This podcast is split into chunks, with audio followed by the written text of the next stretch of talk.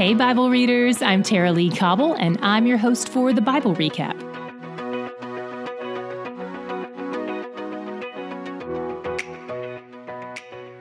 Most of what we've read in Isaiah has been God speaking or Isaiah speaking. But today we enter a section that seems like it's the response of the people, a confession recorded by Isaiah. Or maybe he's speaking on their behalf. Or maybe it's a mingling of both. They confess their sins to God and acknowledge that they've felt the consequences of those sins. Our sin has a way of making us feel distant from God. And to make matters worse, ultimately, Israel knows they can't fix what's broken in themselves, and it devastates them. Have you ever felt this way?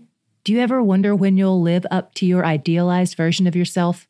The you that never gets angry in traffic or yells at your kids or says a mean word to your spouse or struggles with addiction? Israel can relate. Verses 12 through 13 say, Our transgressions are multiplied before you, and our sins testify against us. For our transgressions are with us, and we know our iniquities, transgression, and denying the Lord and turning back from following our God.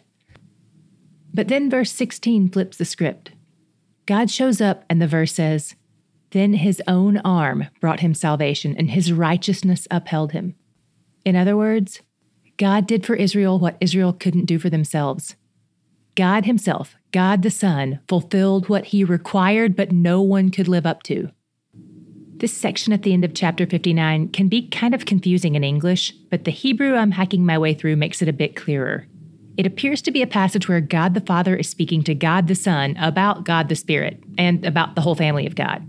I'll read the verse to you, but first I should mention that the reason a lot of commentators think this is because when God speaks to Israel, he uses the plural word for you, the you guys or y'all or all y'all of Hebrew. But here, he's using the singular form of the word you. Let me read it to you.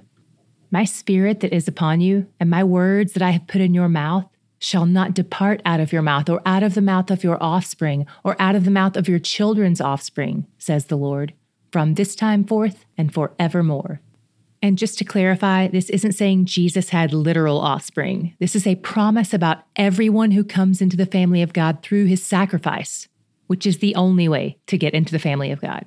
So don't be thrown off by the reference to God the Son having offspring. It's kind of like how you might have spiritual children who aren't your biological children. God is promising here that he will continue what he has started. Israel's sin and rebellion haven't put a crimp in his plan. And if you needed an encouraging pick me up in your day, chapter 60 through 62 probably put a little pep in your step. Chapter 60 is all about the future glory of Israel, when people from all nations will come to bless Zion and bless the Lord. This definitely points to a future fulfillment, but there are aspects of it that could also have the double meaning that simultaneously points to the Messiah as well. For instance, chapter 60, verse 1 says, Your light has come, which is definitely a reference to Jesus. And then verse 3 says, Nations shall come to your light, and kings to the brightness of your rising. Yes, that has future implications, but it also reminds me of the wise men who took a two year road trip from distant lands to come see toddler Jesus and bring him presents, all because they saw a star rising in the east. I realize I may have just ruined your nativity by spilling the beans that the wise men weren't there when Jesus was born. It took them a while. And there might not have been three of them. Who knows? Three gifts, maybe 40 wise men. Okay, back to Isaiah. The rest of the chapter paints Israel as a haven of peace and rest. God has granted them a beauty and majesty they didn't possess on their own as a part of his redemption plan. And then God promises to improve on everything they'd hoped for gold instead of bronze, silver instead of iron, and most of all, the presence of God Himself will be the light for the nation.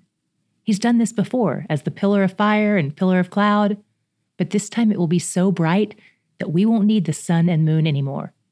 And God says He'll do all this in its perfect time. It won't happen a moment too soon or too late. Chapter 61 is pretty special. It's a prophecy of the Messiah, and it's the chapter Jesus reads from Scripture one day when he walks into the synagogue in his childhood hometown of Nazareth, unrolls a scroll, and starts teaching. He tells them that he is the fulfillment of this chapter. He's the one who will set the captives free and bind up the brokenhearted. You can read all about it in Luke 4 18 through 30. The people marveled that their local guy could probably be the Messiah. They're like, hey, his parents are my neighbors. How cool is that?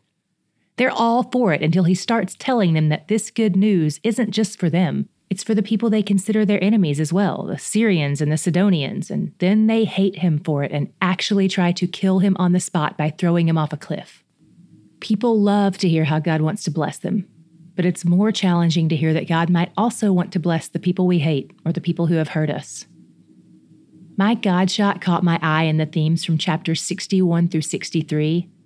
Chapters 61 and 62 represent the year of the Lord's favor, but chapter 63 tells us all about the day of the Lord's wrath.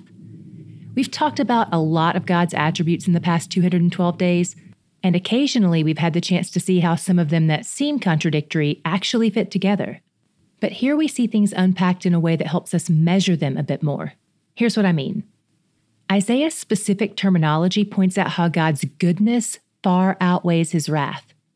Compare the day of his wrath to the year of his favor and redemption from 63 4. That's 365 times more favor than wrath. This reminds me of a verse we've encountered a lot of times this year Exodus 34 6 through 7.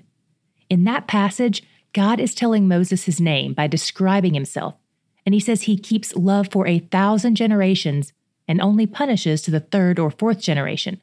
So, by the math of these two sections of Scripture, it looks like God is trying to show us that He's approximately 300 times more loving toward His people.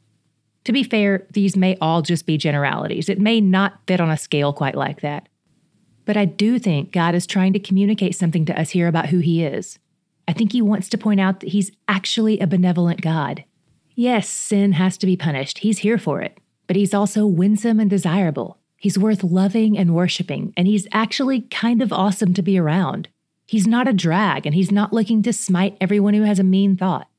He's already made a way to bridge that gap so we can just enjoy being in his presence. After all, he's where the joy is. If you're a list checker or a box maker or a type A organized planner like me, you're going to love having our printable reading plan. It's on our website, and you can download it for free and check off all the boxes to see your progress as you move through. And if you download it at this point in the year, you're going to feel so accomplished because you can check off more than half of the plan. I love seeing so many of you post on social media all the different ways you mark off the days. I've seen different colored highlighting, blacked out squares, diagonal lines, and star stickers. Even if you do the plan on the Bible app, this is a great tangible reminder that you can keep out in a visible space to help prompt you each day. You can find it on our website at thebiblerecap.com forward slash start or click the link in the show notes. Most dads feel undervalued, misunderstood, and that no matter what they do, it isn't enough. It seems like fatherhood is often undervalued and heavily criticized. But what if you could be encouraged through real conversations about the value of Christian fatherhood? Text GROW to 67101 to grow in your confidence as a Christian father. Or tell the dad in your life about this great study from Way Nation. Text GROW to 67101.